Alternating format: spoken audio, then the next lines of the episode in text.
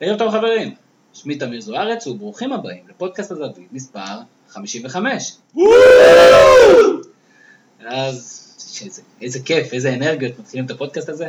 אז ערב טוב לכולם, כמו שאמרתי, פודקאסט הזווית, אתם שוב מצטרפים אלינו לפודקאסט הזווית, הפודקאסט של אתר הזווית, הזווית נקודה סי או נקודה איי אל, שם אתם יכולים לכתוב את הדעות שלכם ולהצטרף אלינו כבלוגרים, ויש לנו לא מעט על הפרק, וקודם כל ניגש לפאנל, ה...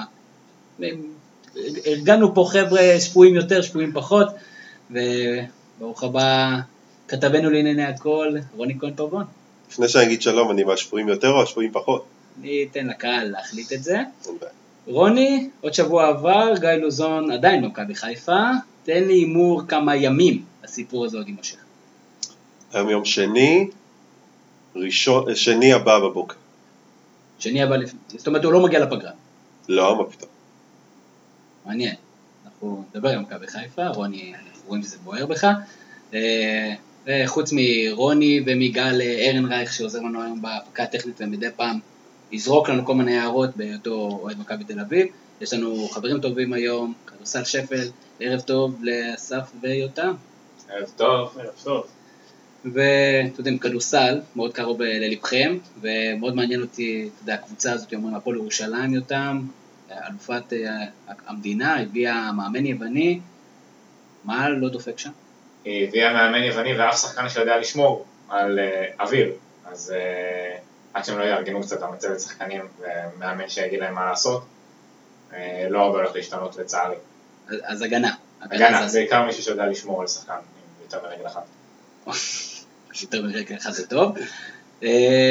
בצד שני, אסף, קפטן של ספחיה, פתחה את העונה עם המון אנרגיות, המון סקרנות, איך אתה מדרג, אם אתה צריך לתת ציון לפתיחת העונה שלהם? אם אנחנו הולכים מ-אחד עד עשר, הייתי נתן להם אפילו בין שבע ל-שמונה ככה, באמת פתחו, כמו שאמרת, התחלה מעולה ביורוליג ובליגה, אחרי זה הייתה קצת ירידה קטנה, במיוחד ביורוליג, אבל uh, יש שם למה לצפות בנושא לטוב. אנחנו נדבר קצת מכבי תל אביב כדורסל, בכלל יש לנו הרבה הרבה נושאים על הפרק, סיכום המחזור התשיעי בליגת העל, למרות שיש עוד משחק, אנחנו מקליטים גם את הפודקאסט הזה לפני המשחק של בני עודה נגד מכבי פתח תקווה, אבל אפשר להתחיל לסכם אותו, המגמות מתחילות לעשות סדר, יש את המרוץ לעמדת המאמן של נבחרת ישראל, אז כאן כאן, כן, בבית הזווית, אנחנו הולכים להגריל את מאמן, שמו של מאמן נבחרת ישראל הבא, אנחנו נספר לכם מי המועמדים, ואנחנו נשתדל אולי לעשות איזה דיון מקצועי, וכמובן נחשוף בפניכם מי הולך להיות מאמן הבא שנבחרת ישראל, הגיע הזמן לסגור את הסאגה הזאת. חוץ מזה, מכבי תל אביב כדורסל, מעניין אותנו, מעניין אותנו ליגת הכדורסל, מעניין אותנו כדורסל שפל, לדף הפייסבוק הנהדר, אנחנו נשמע מיוטם ומאסף קצת על השנה וחצי האחרונות שלהם, לפעם שנייה כבר שאנחנו מערכים אותם, נראה מה השתנה מאז, ואנחנו גם מעניין אותנו גם סיפורים מצחיקים, כי כדורסל שפל זה קודם כל סיפורים מצחיקים, אנחנו רוצים לשמוע גם על זה רוני, אז רוני באמת, אנחנו נדבר על הרבה כדורסל, אז בואו נתחיל לתת לך להתבטא לגבי כדורגל, מה המגמה המעניינת ביותר שעלית עליה במחזור התשיעי של ליגת העל? קודם כל שאנחנו ממשיכים עדיין בבועה של הפועל חיפה וביתר רצות, עדיין מכבי תל אביב והפועל באר שבע, זה לא מכבי תל אביב והפועל באר שבע, המגמה הזאת שתמיד איכשהו מתקן את עצמם במהלך העונה, כלומר היה לנו עונות עם בני יהודה מקום ראשון, ודעתי יוסיפוביץ' שאלה על כל הקבוצות שהובילו את הליגה בשלבים כאלה והפתיעו במהלך השנים ותמיד הם נפלו, הבלון של הפועל חיפה וביתר ירושלים עדיין לא התפוצץ, למרות שכל פעם זה נראה שהנה המשחק הבא, ואני מודה שאני לא מצליח להסביר, לא, לא מוצא הסברים לדבר הזה בינתיים. הם משחקים טוב, זה, זה הסבר. הם משחקים טוב, אבל ביתר ירושלים תמיד יש שם בלגן, כלומר דעתי יש להם כל, משח... כל מחזור שערים יפים ופרשייה. הפועל חיפה... אבל לפחות זה קונסיסטנטי, רוני, אתה מבין? זה בדיוק העניין, יכול להיות שהקבוצה הזאת היא לא מסוגלת לעבוד, או נכנסת שעננות ברגע שיש שקט. וזה הדרך שלהם... אז היציבות היא חוסר היציבות למעשה בביתה. והפועל חיפה, בעוד שמכבי חיפה שיתפה שבע מאות עשרים וארבעה שחקנים בהרכב הראשון מתחילת העונה. או, זה פרנס מכבי חיפה, כמה מוזר. עוד אחרי השחרור של קגלמאכר. כן. הפועל חיפה עם אחד עשר וחצי שחקנים מובילת הליגה באחוזים פסיכיים, עם שתי תוצאות תיקו ושבעה ניצחונות, אני באמת לא זוכר קבוצה, אפילו מכבי תל אביב והפועל באר שבע, בעונות שהם התחילו את העונה מאוד מאוד חזק, לדעתי הם לא הגיעו למספרים האלה, וגם אם כן זה עדיין סופר מרשים, וזהו, שתי, שתי קבוצות מאוד מענות. עדיין לא דיברנו על מכבי נתניה שהיא משחקת היום לדעתי. שחקה ביום שבת, עשתה אפס אפס בני סכנין. נכון, סליחה, מי משחקת היום? בני יהודה ו... בני יהודה מכבי פתח תקווה. אז תבין, אפס אפס זה לא... מכבי נתניה לא שיחקה ב-אפס אפס. איך אוהב להפיל אותי, ואני עדיין בא לפה. אני לא מבין למה אני עדיין בא לפה. בפילות הדיונים סינס אלפיים ושבע עשרה. אז מכבי נתניה, למעט המשחק האחרון בשבת שצפיתי בכולו, סתם, לא ראיתי אותו. אבל מכבי נתניה המראיינת הרשמית של ליגת העל, מכבי פתח תקווה מתחילה להתחזק, מכבי חיפה ממשיכה להיחלש, יש לנו ליגה סופר מעניינת השנה בינתיים, ובעיקר בגלל שכולם עדיין מחכים שמשהו יתפרץ, הפועל באר שבע תתפרץ, מכבי תל אביב תתפרץ, ביתר ירושלים תתפוצץ, הפועל באר שבע, הפועל חיפה תחזור לגודלה הטבעי, המתח הזה אני מאוד מאוד אוהב אותו, וזהו, כיף, אמרתי את זה גם בפודקאסט הקודם לדעתי, אז גם, גם אני יציב, לא רק ביתר. אתה מאוד יציב, יציב מדי אפילו בפודקאסט הזה. יותם, אם אנחנו יודע, מדברים קצת על הליגה הזאת, ואנחנו שבועים בהרבה יודע, קונספציות. קונספציה נאמבר אחת זה הפועל באר שבע, צריכה לזכות באליפות, קונספציה נאמבר שתיים, מכבי תל אביב תהיה שם עד הסוף, ושלישית זה מכבי חיפה תעשה הרבה רעש, יכול להיות שהפועל חיפה פה להישאר. אני לא יודע אם לגבי הפועל להישאר, זה יותר, כל מה שאני שומע סביב הפועל חיפה זה את המילה לסטר. כאילו אנחנו מדברים פה על רניירי ולא... כי אנשים מחפשים קונספציות. נכון, אנשים מחפשים כאילו תבנית חדשה לפועל אליה. לי, האמת שאני חוטא ואבא שלי עוד הפועל חיפה, זה אמר את נעורים שלי. אבל הוא... אבא שלי שמח שזה נחמד, אבל אנחנו מדברים פה על קבוצה שלדעתי, אבל לא הולך להתפוצץ אחרי חלון ינואר, כי יש גבול גם ינסו לחזק, לדעתי יביאו שחקנים לא נכונים, ופה הולך להיות הנפילה, כי בסוף... עם כל ה... יש להם באמת אחלה שחקנים, חנן ממן, מקסים פל קוצ'נקו, אבל יש גבול. כאילו, יש פציעה אחת לדעתי וכבר אין, כאילו, אם יהיה אתה פותח, דור מלול קשר התקפי, בוא. בסדר, זה לא מכבי תל אביב, אבל דרך אגב, המבחן של הפועל חיפה יהיה בשלושת המשחקים הקרובים. הפועל חיפה הולך לצחק נגד מכבי נתניה, אחר כך, לדעתי, מכבי תל אביב, ואחרי זה מכבי חיפה, או הפוך. ובשלושת המשחקים הבאים, משחקים נגד קבוצות שיהיה להם לא פשוט. אבל אם הם יעברו את זה, אנחנו עדיין נמשיך לספר על עצמנו שזה, שזה לא עובד? לא, כי הליגה היא מרתון, והפועל חיפה היא כרגע קבוצה למרחקים קצרים. אני חושב שהיא צריכה להגיע עד ינואר במצב הנוכחי, ודעתי היא לא תגיע, והיא צריכה להתחזק בינואר כדי להמשיך את העונה, כמו שהמתמודדות האחרות לתואר, שאני מכניס לפול הזה כבר סקופ, יעשו, ודעתי היא לא תעשה את זה, כי הפועל חיפה קבוצה שלוקחת שאריות, מקבוצות אחרות, והיא לא תמצא את החיזוקים שהיא צריכה. מצוין, אז הרמדל להנחתה, אסף, אתה יואב קרץ, קצת יותר עשיר כנראה, ואתה הגיע ינואר, ואתה באזור הצמרת, לא משנה אם אתה ראשון עם שלוש נקודות הפרש, או שני עם שלוש מינוס, מי השחקנים שאתה מביא, בשביל לחזק את הקבוצה הזאת? דבר ראשון, אני לא הייתי עושה שינויים מחכה לכת, לא הייתי עושה משהו שיערוס את הכימיה בקבוצה, כי קלינגר באמת בנה... חבורה של לוחמים ואנשים ששחקים כקבוצה כמקשה אחת. הייתי מביא שחקנים באמת שירחיבו את העומק, שבאמת במקרה של פציעה, כמו שיותם אמר, יהיה מי שייכנס במקום, ולא איזה מישהו שלא שמענו בחיים. באמת לא מביא איזה שם מפוצץ או איזה ליגיונר שיבוא עם אגו, כי זה מה שירוס להם בסוף. רוני, אתה מסכים? אני לדוגמה חושב שגילי ורמוט יכול להתאים להפועל חיפה, כי זה סוג של מענה מסוים לחנן ממן, וגם כי אני לא רואה אותו שורד במכבי חיפה יותר מינואר. כי הוא פשוט, האוויר ייגמר לו. אנשים פה מתפללים לאל העברות, שזה יקרה משהו. ואתה יודע מה מדהים, כל פעם שהוא לא פותח אומרים, למה הוא לא מכניס את ורמוט? שזה גם הרי את המשבר שלנו, ואנחנו נדבר, יהיה מלא זמן לדבר על מכבי חיפה אחר כך. לא, לא, לא בטוח שיהיה, לא בטוח, לא בטוח. אני חושב שכדי להבין... האם סוג של העברה כזאת יכולה להתאים לפועל חיפה, או שאנחנו צריכים לכוון למשהו אחר, משהו שונה, זר, למרות ש... אני מניח שיואב קץ בסופו של דבר ירצה, ככה אנחנו ראינו גם בעבר עם עדן בן מסעד ועם אלון תורג'מן, שחקנים שהם חצי מוכחים כאלה בליגה, ובואו ניתן להם את ההזדמנות. אני מאוד מסכים, אני חושב שכדי להבין מה הפועל חיפה צריכה, צריך להבין איפה היא חזקה היום, שזה הנקודות שאם יהיו חסרות לה, אז היא יכולה ליפול. שדיברנו על זה בעבר, כמה פעמים זה ברסקי וחנן ממן. בחלוצים דווקא די מסודרת, גם המחליפים עשו עבודה טובה, גם תורג'מן שהוא שיחק לבד, אבל עמוד השדרה שהקבוצה זה זה, בהגנה, אה, אני לא חושב שיש להם אפילו מגנים מחליפים היום. אה, יש להם סירן סרדל, שיכול לשחק באגף ימין. כן, אני לא... השאלה אם לירן סרדל מגן שיכול להיות קבוצה שמתחרה על אליפות. השאלה, העודים של מכבי שואלים האם יובל שפונגן יכול להיות מגן ימני בקבוצה של... הם לא שואלים, הם מודים. והאם עמרי בן ארוש יכול להיות מגן בקבוצה שרוצה להתחרות על אליפות. אז אנחנו לא משופעים בהמון מגנים, אני לא... לרן סרדל במעט שאני ראיתי ממנו, בטח כשחקן, מחליף, נראה לי...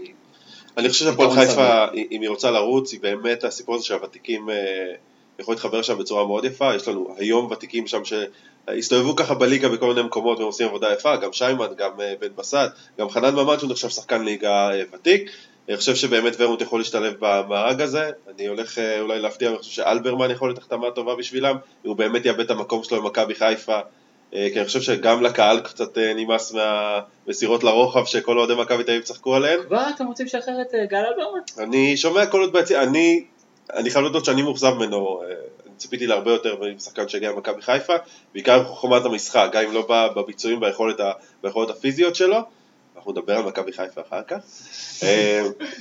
ואתה יודע מה, הייתי אומר שהפועל חיפה, אם היא תביא את נטע לביא כזה למשל בחלון העברות, או שחקן צעיר. כן, אבל אתה יודע, אני לא אוהד מכבי חיפה כי גדלתי בחיפה, אז היריבות הזאת לא באמת מדברת אליי, אבל uh, אני כן חושב שהפועל חיפה כמקום לגדל שחקנים, גם כאינטרס של מכבי חיפה, אם נטע לביא ימשיך לשבת ביציע, ואז לפתוח משחק, ואז לשבת ביציע, ואז לפתוח משחק. Uh, זה יכול להיות חיזוק מעולה בשבילה, בדיוק כמו דור פרץ בשנה שעברה. הקדמת אותי, אני חושב שדור פרץ יהיה בהחלט אופציה עבור הפועל חיפה בינואר. Uh, יש סוג של איזה חוסר שביעות רצון של הקהל ממנו, אני לא חושב שזה עושה לו טוב. ברגע שיחזרו הפצועים, אני גם לא בטוח כמה דקות הוא יראה. וברגע שתגמר אירופה, אז בכלל הדרך תהיה סלולה, במיוחד אחרי שהוא חתם על הצעת חוזה, שזה לדעתי מה שבקיץ הטריד את ג'ורדי משחרר אותו. אבל בוא לא נשכח, למרות שברסקי שחקן פציע, ודיברנו על זה כמה פעמים בעבר, אנחנו מדברים על לבוא כמחליף להפועל חיפה. והפועל חיפה צריכה לחזק את הסגל, לא את ההרכב, ולא בטוח שדור פרץ ירצה ללכת ל... להיות שחקן ספסל במכבי תל אביב, והשחקן ספסל לא הפועל חיפה. אבל לא בטוח ששחקן ספסל, כמו שאתה אומר, שחקנים פצועים, יש סוג של זאוטציה מסוימת. יותם, בתור שאבא שלך עוד הפועל חיפה, יש אווירה סביב הקבוצה, יש איזו התלהבות מיוחדת, או שיש איזו סקפטיות כזאת שהולכים איתה, וכרגע נהנים מה שיש? תשמע, לפי מה שיצא לי לראות הזמן האחרון, לפני הרבה שלי הולך למשחקים, וזה כבר אומר משהו, כי הוא לא מהעודי קורסה, אבל כבר הרצון הזה לבוא ולראות המשחק, זה כבר שונה. כי אנשים מעודי הפועל חיפה רוצים לבוא ולראות את המשחק. ופעם היית אומר, טוב, לא דחוף לי לראות את ההפסד של הפועל רעננה, אלא לבוא ולראות ולדעת שכנראה שהם נצחו. זה משהו שעודי הפועל חיפה לדעתי לא הרגישו מאז תשעים ותשע, או מאז עונת הלאומית עם ערן לוי לפחות. וגם אפשר לראות את המספרים של אוהדים שמגיעים לסמי עופר בסוף. כי פעם היית יכול להביא את היציאה של סמי עופר, למלא בו אולי כזה שלושת אלפים אוהדי הפועל חיפה, היום מגיעים שבעת אלפים, שמונת אלפים, מגיעים מספרים של אוהדים. אני, לקרוא לזה עדי הצלחות, לא, זה לא עדי הצלחות, זה עדי שמתרגשים מהקבוצה שלהם, כי אוהד מכבי חיפה אני מתחתים בהם, נכון? אבל זה עוד לא הצלחה, הם עוד לא הגיעו להצלחה, הם עושים, הם מובילים, ובתור מכבי חיפה אני מקנה בהם על ההתרגשות שאוחזת בהם על הקבוצה שלהם. אגב, אני חושב שסמי עופר זה אחת הבעיות שלהם, כי גם יש התכנות סביב הקבוצה, ועוד פעם מתחברים לקבוצה הרבה שנים של משבר, ואגב, אמרת עודי הצלחות, אני לא חושב שזה עודי הצלחות, זה פשוט אוהדים שחזר להם האמון במערכת, דיברנו זונו על דובר של הפועל רובי שבירה, שעבר להפועל חיפה, שזה חלק מהחזרה שלהם לקבוצת ה... לקבוצה המקורית שלהם, אני חושב שהם מאבדים את זה בסמי עופר, כלומר, הפועל חיפה בסוף, גם בעונות האליפות בקריית אליעזר, אני לא זוכר שהיא מילאה כל משחק את האיצטדיון, אלא משחקים של האיצטדיון המפוצץ, אבל אני לא זוכר שתים עשרה, שלוש עשרה ופה גם אם יגיעו למקסימום, בוא נגיד של שתים עשרה, זה עדיין הולך לאיבוד. הייתי משחקים של מכבי חיפה עם חמישה עשר אלף צופים, וזה עדיין, זה לא אותו דבר. נכון, הפועל חיפה צריכה האיצטדיון כמו האיצטדיון בנתניה, או במושבה בפתח תקווה, ושם היא יכולה, כזה יכל להיות בית, וזה המצב. יש לי סיפור אחרון שסגור אותי לנו עודי הפועל חיפה, בוא תספר לי איזה סיפור אחרון שיסגור את הנושא של הפועל חיפה. יש פה מישהו שיש לו איזה סיפור עליו. יש לי חבר, חבר שמכיר אותו כמה שנים, הוא אוהד הפועל חיפה, לצערי, והוא גר ברעננה, הוא מגיע בערך למשחק בשנה של הפועל חיפה, והוא מרים אליי טלפון השבוע, אומר לי ככה, יש לי הרבה עוד מעט, אין לי מנוי, אני חיפשתי כרטיסים באינטרנט, הייתי ב-שלוש מאות שקל, לקנות או לא? וזה משהו ש... והפועל חיפה בחיים לא קרה, בחיים לא מכרו כרטיסים, גם יש כרטיסים באינטרנט במחיר משוגע, ואני חושב שזה מסכם הכל. כן, יש באז, אין ספק, כל מיני אוהדים יוצאים, מה שנקרא, יוצאים מאחורים, או, או מגלים את האהבה שלהם, גם היה לנו טור מאוד יפה באתר, טור של אלון שפירה בנושא, ואני נהנה לראות אותם, אני חושב שהם בדיוק עושים מה שהם יודעים לעשות, הם, הם יודעים להיות, גם ליזום מול קבוצות קטנות, הם יודעים לעקוץ קבוצות גדולות, השלושת המחזורים הקרובים נגד נתניה, חיפה ותל אביב, זה יכול להיות מאוד מאוד מעניין. עוד דבר מאוד מעניין זה ההשפעה של מארן ראדי על הפועל באר שבע, רוני. השפעה חיובית מצד אחד, אבל שלילית לטווח ארוך, כי אני חושב ש... ששחקן כזה עדיין מוביל את הקבוצה, ו... ומה זה מוביל? הוא מוביל את כל ההנאה של... של הקבוצה מהגנה להתקפה, והוא גם אחרי, הוא הקמר, הוא השני ביצירת מצבים העונה ב... בהפועל באר שבע. לא מלכה. לדעתי לא, אני עברתי, אולי אתה מניע את הדו יתעדכן. בין הגדולים. לא יצירת מצבים. בעיתות לשער. הפועל באר שבע. נכון, אבל המצבים שלו מסוכנים, זה לא שהוא בועט לשמיים או ממצבים בלתי אפשריים. אני חושב שזה מראה את הכישרון של הפועל באר שבע בחרון העברות. שחרור של אובן, שגם היה מבוגר, ועכשיו להסתמך על ראדי, אמנם הוא בלתי נגמר, בסוף זה ייגמר, והקבוצה הזאת צריכה להביא את המחליף שלו, ואני לא רואה שיש יותר מדי מחליפים שיכולים להיכנס לנעליים שלו, גם לא בובה בראון, עזבו את הפציעה אתמול, שהוא יצא בשעה יחסית מוקדם, אבל דווקא מכל ההתחמשות של הפועל באר שבע, וזה שהם מעבירים את, אתמול היה עוד מבחן, לנערים של אשדוד, לקראת מעבר לקבוצת הבוגרים בהפועל באר שבע, והם התחזקו באמת, גם זריאן וגם מלמד וגם אוחנה, באמת בונים בסיס מאוד מאוד טוב לשנים הקרובות. העמדה הזו, שהיא עמדה בעייתית בכל הקבוצות היום בארץ, אולי למעט ביתר, והפועל חיפה עם ברסקי, העמדה שהקשר האחורי, או הקשר האחורי הטיפה יותר קדמי, חמישים חמישים. כן, מכבי די פשוט הכי תשחק בלעדיו, זה, זו עמדה שהפועל באר שבע חייבת לפתור, וכדאי שהיא תפתור את זה מהר גם, כדי שהיא תוכל לבסס פה המשכיות, כי מארן ראדי, גם אם יהיו לו שש אליפויות ברצף, בסוף הוא ייגמר. יותם, מה שכן יש על הפועל באר שבע, למרות אולי החלשות של הסגל וסוג הפגיעות, זה, זה הסוואגר. הפועל באר שבע סופגת, ואתה יודע שהם ינצחו את המשחק. אני לא בטוח כמה קבוצות כאלה יש בליגה, שאתה יודע שהם ינצחו את המשחק. נכון, אבל אני חושב שההרתעה הזאת, גם פחות, גם ירדה משנה שעברה.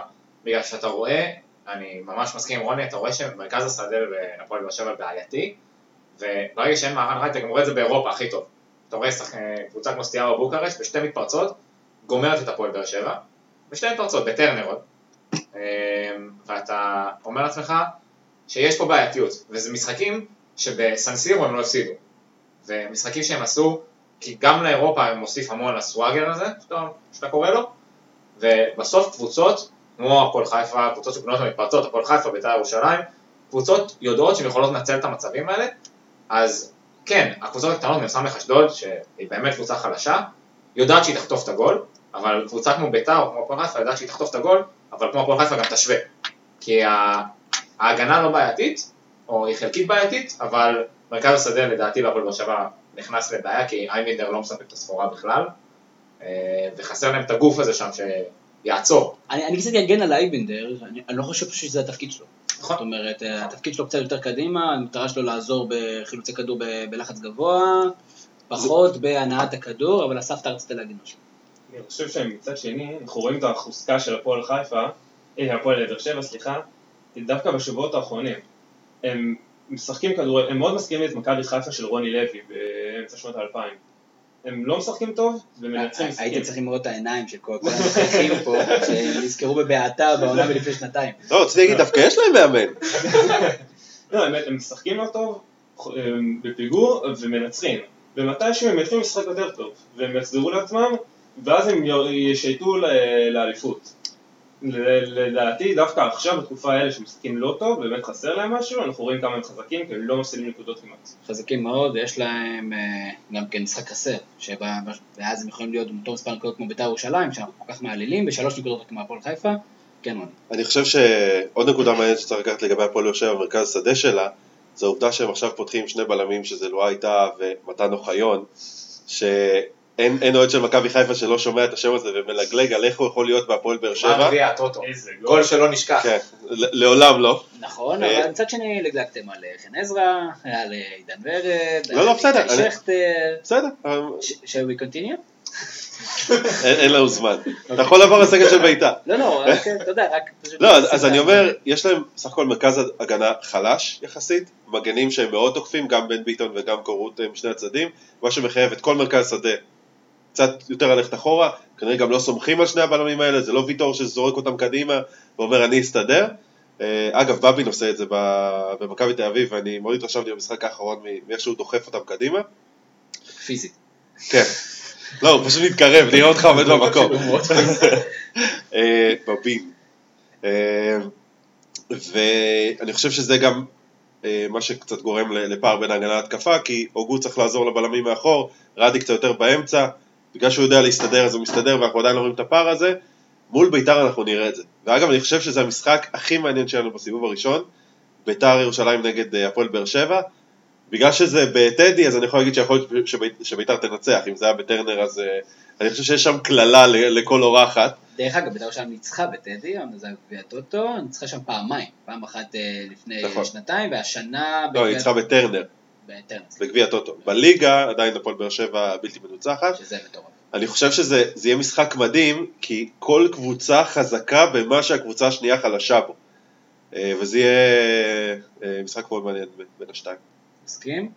בואו גם לא נשכח, הפועל באר שבע עם מכת פציעות די גדולה, בכל המערכים, זה לא פסח על שום אזור, וקבוצה מצוינת, ויש לה גם את המאמן הכי טוב בליגה, מעניין אם הוא יעלה בהגרלה עוד מעט, של מאמן נבחרת ישראל הבא. זה הפועל באר שבע, עוד מה שאתם רוצים להגיד? מה עם איזה מכבי חיפה? טוב, נו. מכבי חיפה. אני רואה שהם שמעו אותי בקודמים. רוני, אותך שמענו מה אתה חושב על גיא לוזון. האם תמימות הדעים באמת שגיא לוזון זה הבעיה? אני לא חושב שגיא לוזון זה הבעיה, אני חושב שהוא לא עוזר, אבל אני לא בטוח שהוא הבעיה, אסף. האם גיא לוזון הוא הבעיה? אנחנו כל שבוע שואלים את זה, מעניין תשמע עוד דעות פשוט. אני אגיד לך, מכבי חיפה כבר שבע שנים נראית כמו שהיא נראית. אז אי אפשר להאשים את גיא לוזון בשבע שנים האלה, הוא לא הבעיה. מה שכן, גיא לוזון לדעתי, אני חושב שלדעת כל שבע עשרה אלף המינויים של מכבי חיפה, הוא לא זה שיכול להוציא אותה מהבעיה. וזה אומר מספיק לגבי אם הוא צריך להישאר או לא. רוני, אם אנחנו נכנסים קצת יותר, אתה יודע, קצת יותר לעומק, מה עשתה מכבי חיפה לא נכון נגד עירוני קריית שמונה? אז אני חושב ש... ואני לא ממעיט מהחלק של לוזון ב... בהפסד הזה, הוא בעיקר השם שמכבי חיפה לא צריכה לחזור, לא צריכה להוביל, כן? אבל ההפסד הזה נבע לדעתי בראש ובראשונה מחוסר פיזיות של מכבי חיפה. כלומר, אתם באים נגד קבוצה של חיים סילבס, שאגב אני חושב שהתחילת העונה הזאת בהפועל קריית שמונה מוכיחה שהוא עדיין לא בשל לקבוצה גדולה כמו שכולם חשבו, והוא עדיין צריך לעשות את סיבוב אמיר תורג'מן בקבוצות קטנות ולפרוע. אני חושב שהוא עשה שידור נכון לקריית שמונה, אבל, אבל הם עדיין לא שם. זה דרך נכונה. נכון, אני מסכים. אבל היו את כל אלה שאמרו, יאללה, מכבי חיפה, יאללה, ביתר, או יאללה ביתר, אבל... יאללה ביתר. אז אני אומר, אתם מגיעים נגד קבוצה של חיים סילבס, מאמן שידוע בפיזיות של המשחק שלו, ומכבי חיפה פשוט ברחה מכל מאבק. מכבי חיפה הובילה את הליגה במאבקי גובה עד המשחק הזה. כן. את זה באמת בדקתי, אומנם לא עברתי על רשימות המשחקים במחזור האחרון, אבל את זה בדקתי, ואפילו הגול, רועי קהת היה סנטימטר מאחמד עבד שהוציא את ההתקפה הזו, הוא פשוט נגע בו קלות ונתן לו להמשיך לרוץ, הוא מסר הצידה, קיבל את הכדור חזרה ואופה גול, וזה מראה לך שמכבי חיפה גם, משהו שם כבר קצת מקולקל, וגם אם לוזון היה סופר מאמן, אני חושב שפיטורי מאמן, ואומנם, למעט חצי עונה בביתר סיטי חולון, אין לי ניסיון כשחקן, אבל כן, כן, אנחנו נעשה על זה פודקאסט שלם מתישהו. אז אני חושב שיש משבר בין הקהל לקבוצה, בין הקהל למאמן, בין הקבוצה כנראה למאמן, שצריך פשוט ללקות השולחן ולהתחיל משהו חדש. כל חודש נובמבר. לא, לפעמים זה באוקטובר, אנחנו עדיין באוקטובר. אבל השאלה שלי, מה אפשר היה לעשות אחרת, יותם, אם אנחנו מסתכלים על מכבי חיפה, מה אפשר היה לעשות אחרת שלא בוצע לפני זה עם מולינסטיין, באמת, יעקב שחר שם את הכסף, נותן את השקט, נותן את השחקנים, הבנתי שאתה רשימה מפה ועד שם, שטוני מוני זה, הוא זה שהמליץ את חלק מהשחקנים האלה, אנחנו גם רואים שחקנים ספציפית, כי שהגיעו עם רזומה טוב, דיברנו כאן על התאמה לשיטה כזאת או אחרת, אבל לדוגמה מבוקה הוא מגן טוב, אני חושב, נראה לי רק שאתה עושה עקבים בעקו, ואתה יודע, מבשל לבין השובר. אבל אלו דברים שמחריבים לך עודה. נכון.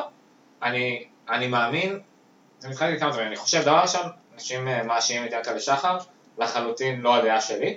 אני חושב שהוא, להפך, הוא עשה יותר מדי. אנחנו הבאנו יותר מדי שחקנים. אנחנו נמצאים במצבת שחקני שהיא מגוחכת. כאילו, זה מצב השחקני שהוא המנג'ר, אני מקצץ חצי ממנה.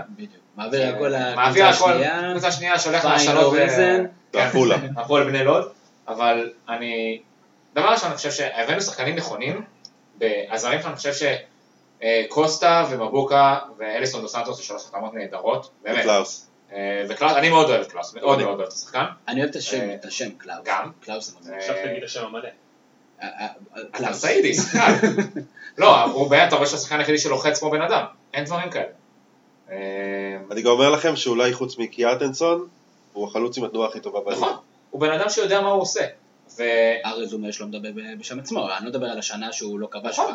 אתה רואה חלוץ שיודע מה הוא עושה על המגרש, הבעיה שכשאתה מביא שש עשרה שחקנים חדשים, והם מצפים מהם, והאוהדים מצפים שיהיה פתאום קבוצה חדשה, אני לא חושב שגיא לוזון צריך ראוי להיות המאמן של הקבוצה הזאת, בכנות, אני גם לא חושב שפתאום הבעיה תיעלם ברגע שגיא לוזון אה, יתפוטר, זה לא מה שהולך לקרות, זה, האוהדים של מכבי חיפה כרגע לא רוצים אליפות, באמת שלא, גם לא גביע, זה לא משנה, אנחנו רוצים לראות כדורגל. אבל, אבל לפני שבועיים הם רצו אליפות. סבבה.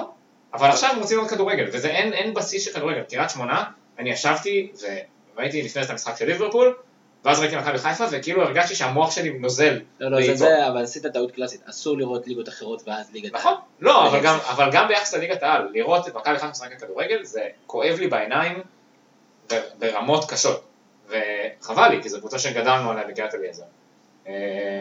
קבוצה ששיחקה כדורגל, והיא כבר לא, היא כבר לא שם, אנחנו לא משחקים כדורגל.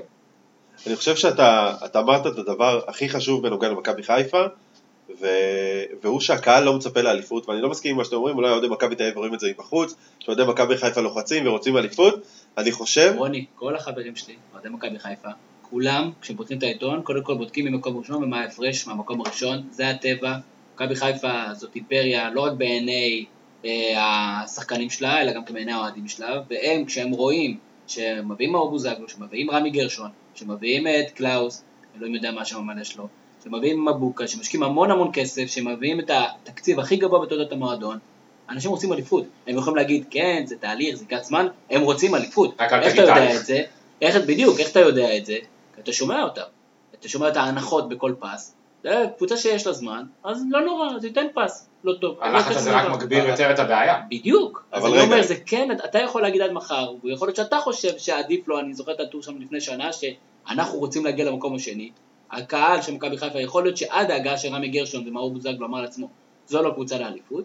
ברגע שמאור בוזגלו לא משנה שהוא משחק בכלל, בעצם זה שהחתמת אותו וזה שהבאת את רמי גרשון, אמרו, רגע, אנחנו קבוצה לאליפות, אני מסתכל ימינה ושמאלה, באר שבע נחלשו, מכבי תל אביב לא בכיוון, אנחנו, למה שאנחנו לא ניקח אליפות? וככה הלחץ הזה עובר. פרטים בטור שתי מחר. אני מסכים, ואני, גם אני, שאני בודק את הפער, למרות שאנחנו יותר קוראים ל, לירידת ליגה מאשר למקום הראשון, זה הדבר הראשון שאני בודק. אבל אני מזכיר לכם... למה? בוא תסביר לי. הרי אתה לא רוצה אליפות. לא. אז מה אכפת? רגע, קודם כל לא אמרתי שאני לא רוצה אליפות, וזה בדיוק החידוד שלי. הקהל של מכבי חיפה רוצה אליפות. כרגע הוא מוכן להתפשר בקבוצה משתפרת ממחזור למחזור. העודים של מכבי חיפה, אני מזכיר לכולכם, לקחו שלוש אליפויות רצוף וליוו את הקבוצה בבוז. יש דברים שלעודי מכבי חיפה הרבה יותר חשובים מתארים, וזה שהקבוצה תיראה כמו שבדמיון שלהם היא אמורה להיראות. גם העונה של יצחק שום, אני יודע שאולי אנשים יגידו שאני אה, כפוי טובה, זה מה... אולי העונה הכי טובה שהייתה מכבי חיפה ב-עשרים שנה האחרונות, והיא לא לקחה אליפות, והיא לא לקחה אף תואר באותה עונה. זו הייתה אבל עונה מהפנטת מבחינת היכולת של הקבוצה, מבחינת מה שהיא עשתה, ואני חושב שגם היום אחרי השש שנים האלה, העודים מבינים שהקבוצה במשבר כל כך עמוק, הם רוצים לראות שיפור ממשחק למשחק. בפועל אנחנו רק הולכים אחורה. אני אישית הייתי מעדיף להפסיד מכבי תל אביב שלוש אפס, במשחק שאנחנו מגיעים למצב, ולא לעשות בונקר מפואר נגד עשרה שחקנים. כי יש דברים שהם הרבה מעבר למיקום שלנו בליגה, שאני פשוט מתבייש בהם, באיך שהקבוצה שלי נראית, ואני אני חושב שכל הלחץ הזה וזה, הוא, הוא יחסית מזויף, הוא מגיע בעיקר מהקבוצה. הקבוצה מביאה שחקנים, היא רוצה לשאוף קדימה, היא גם צריכה לנהל את השיח. ולנהל את השיח זה גם להפסיק להביא שחקנים שהם מיותרים, כי היו הרבה שחקנים שהגיעו והם מיותרים בעיקר להייפ ולמנועים, ולא היה קורה כלום אם היו מביאים את נטע לביא ואבו פאני, ויגיד להם לרוץ באמצע, ולהראות שהקבוצה כן בונה קדימה. נטע לביא בעונה הראשונה שלו, הוא אמנם שיחק חצי שנה, היו לו משחקים אדירים, היו לו משחקים קטסטרופליים. הוא עדיין קיבל את הגיבוי של הקהל, כי הקהל אמר, וואלה, זה תהליך שיקרו איתו משהו. שהקהל רואה את אלברמן מעביר מבלם ימין לבלם שמאל, וגם זה שהוא מצליח לקבל מהם את הכדור, כי לרוב הוא נופל לפני שהוא מגיע אליו, אז הקהל לא מוכן לראות את זה. אני חושב שבמכבי חיפה לא הביאו בשנים האחרונות אפילו פעם אחת מאמן שהוכיח שהוא עשה דרך, אוקיי? אני מבין, בחיפה שונאים את המילה תהליך, הכל בסדר, זה, עם מי זה היה? עם מולסטיין, נכון? שהתהליך לא, לא עבד, אבל הם לא פעם אחת ניסו לקחת מאמן שהוכיח ש, שיש לו דרך. לצורך העניין, אם אני מסתכל בנקודה, בנקודה הנוכחית, מי שהוכיח את זה הכי טוב זה דראפיץ', אוקיי?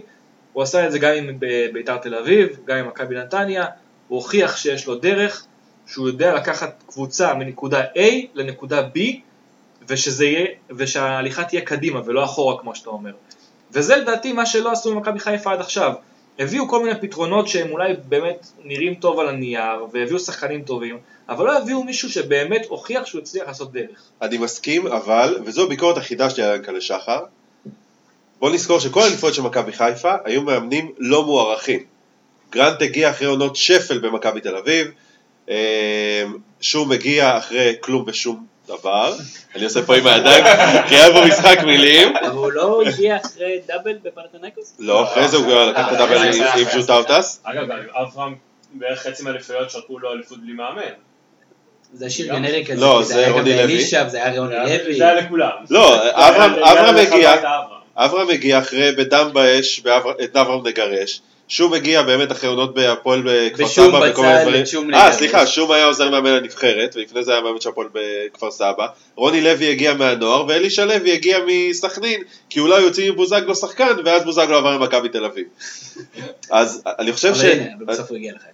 כן, עם רגל אחת, אז אולי הפועל ירושלים יצליחו לשמור עליו. אה? איזה שמקשיב.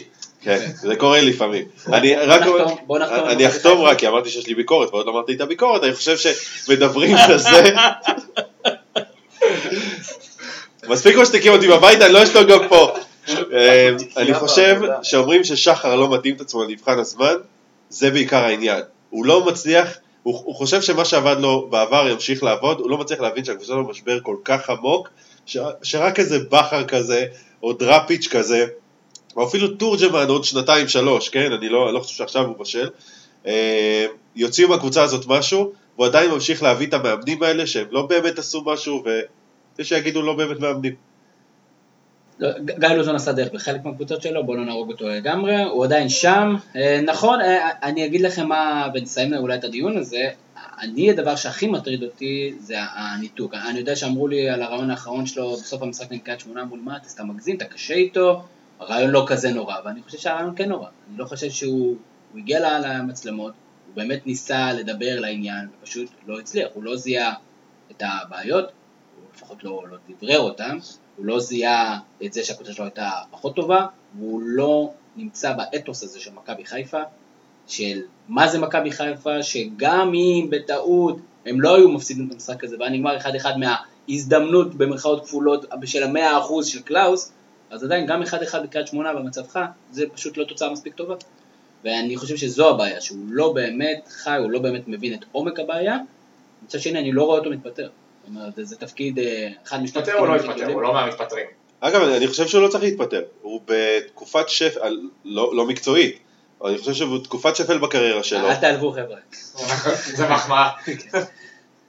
אה, לא, לא שפל כזה. הוא בתקופת שפל בקריירה שלו, הוא ריסק את הפועל תל אביב, עבר מרסק את מכבי חיפה, עוד ריסק את צ'רלטון בעבר, ואת סנדר ליאז' נבעט משם על ידי האוהדים. זו החלטה שאני מבין למה מאוד מאוד קשה לו לקבל. הוא לא יקבל. וחוץ מזה, כלכלית, הוא רוצה פיצוי פיטורים. בדיוק, צריך לקבל את הפיצויים, גם מגיע מהפיצויים האלה. נכון. אבל אין מה לעשות. אבל אני חושב שאנחנו קצת מדלגים על ההתייחסות למשחק. אני חושב שהבנו את הכל, תודה רוני. אנחנו נעבור לעוד... אחרי זה אני אגיד את הביקורת עליך, שתדע. ושתדע שם, הגישה שבוע שעבר הייתה הרבה יותר טובה. והרבה יותר פתוחה לשיח ו... תודה רוני, תודה רבה רוני. אחת מהסוגיות היותר מעניינות בכדורגל הישראלי זה סוגיית אלי טביב, והפעם על המוקד עידן ורד, ויותם אני רוצה להבין איפה אתה עומד בגישה הזאת, כי מצד אחד זכותו של אלי טביב, זכותה של ביתר ירושלים, אני לא יודע בזכותו של אלי טביב, כי אסור לו להתערב, כי הוא מושעה או איזה משהו כזה, אבל זכותו, וזכותה של ביתר ירושלים לא להרכיב שחקנים שלא רוצים חדש חוזה, או שהכניסו את סוכן העל החדש של המאמן למועדון והם לא מעוניינים שזה יקרה. מצד שני, האם זה אומר משהו על השאיפות של ביתר ירושלים, שזה פחות חשוב השאיפות בטווח הקצר, והכי חשוב שבטווח הארוך עידן ורד יישאר? אני חוזר לנקודה שאמרת עוד בחצי צחוק, ואלי טביב, תיאורטית אסור להתערב, כי הבן אדם לא הבעלים של הקבוצה. עקפנו את השכונה הזאת שאנחנו עושים פה, אתה נותן, אתה אומר לעידן ורד אל תשחק, מה אתה מזייף לי פציעה, ברצינות? מה, מה כואב לו, שריר הדולר, מה? כאילו, על מה אנחנו מדברים? אין בעיה.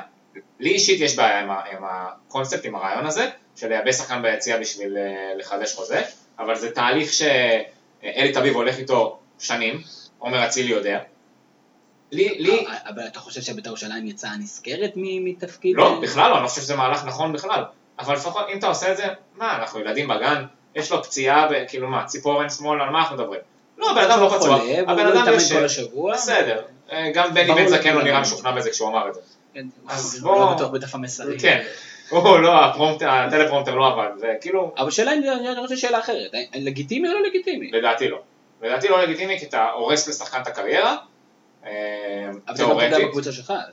אין בעיה, קבוצה שלך, אבל בסופו של דבר אלי טביב ממלא יותר בבוררות מבבית שלו לדעתי. זה כאילו... זה סוכן בבית שלו. זה סוכן בבית שלו, זה נכון.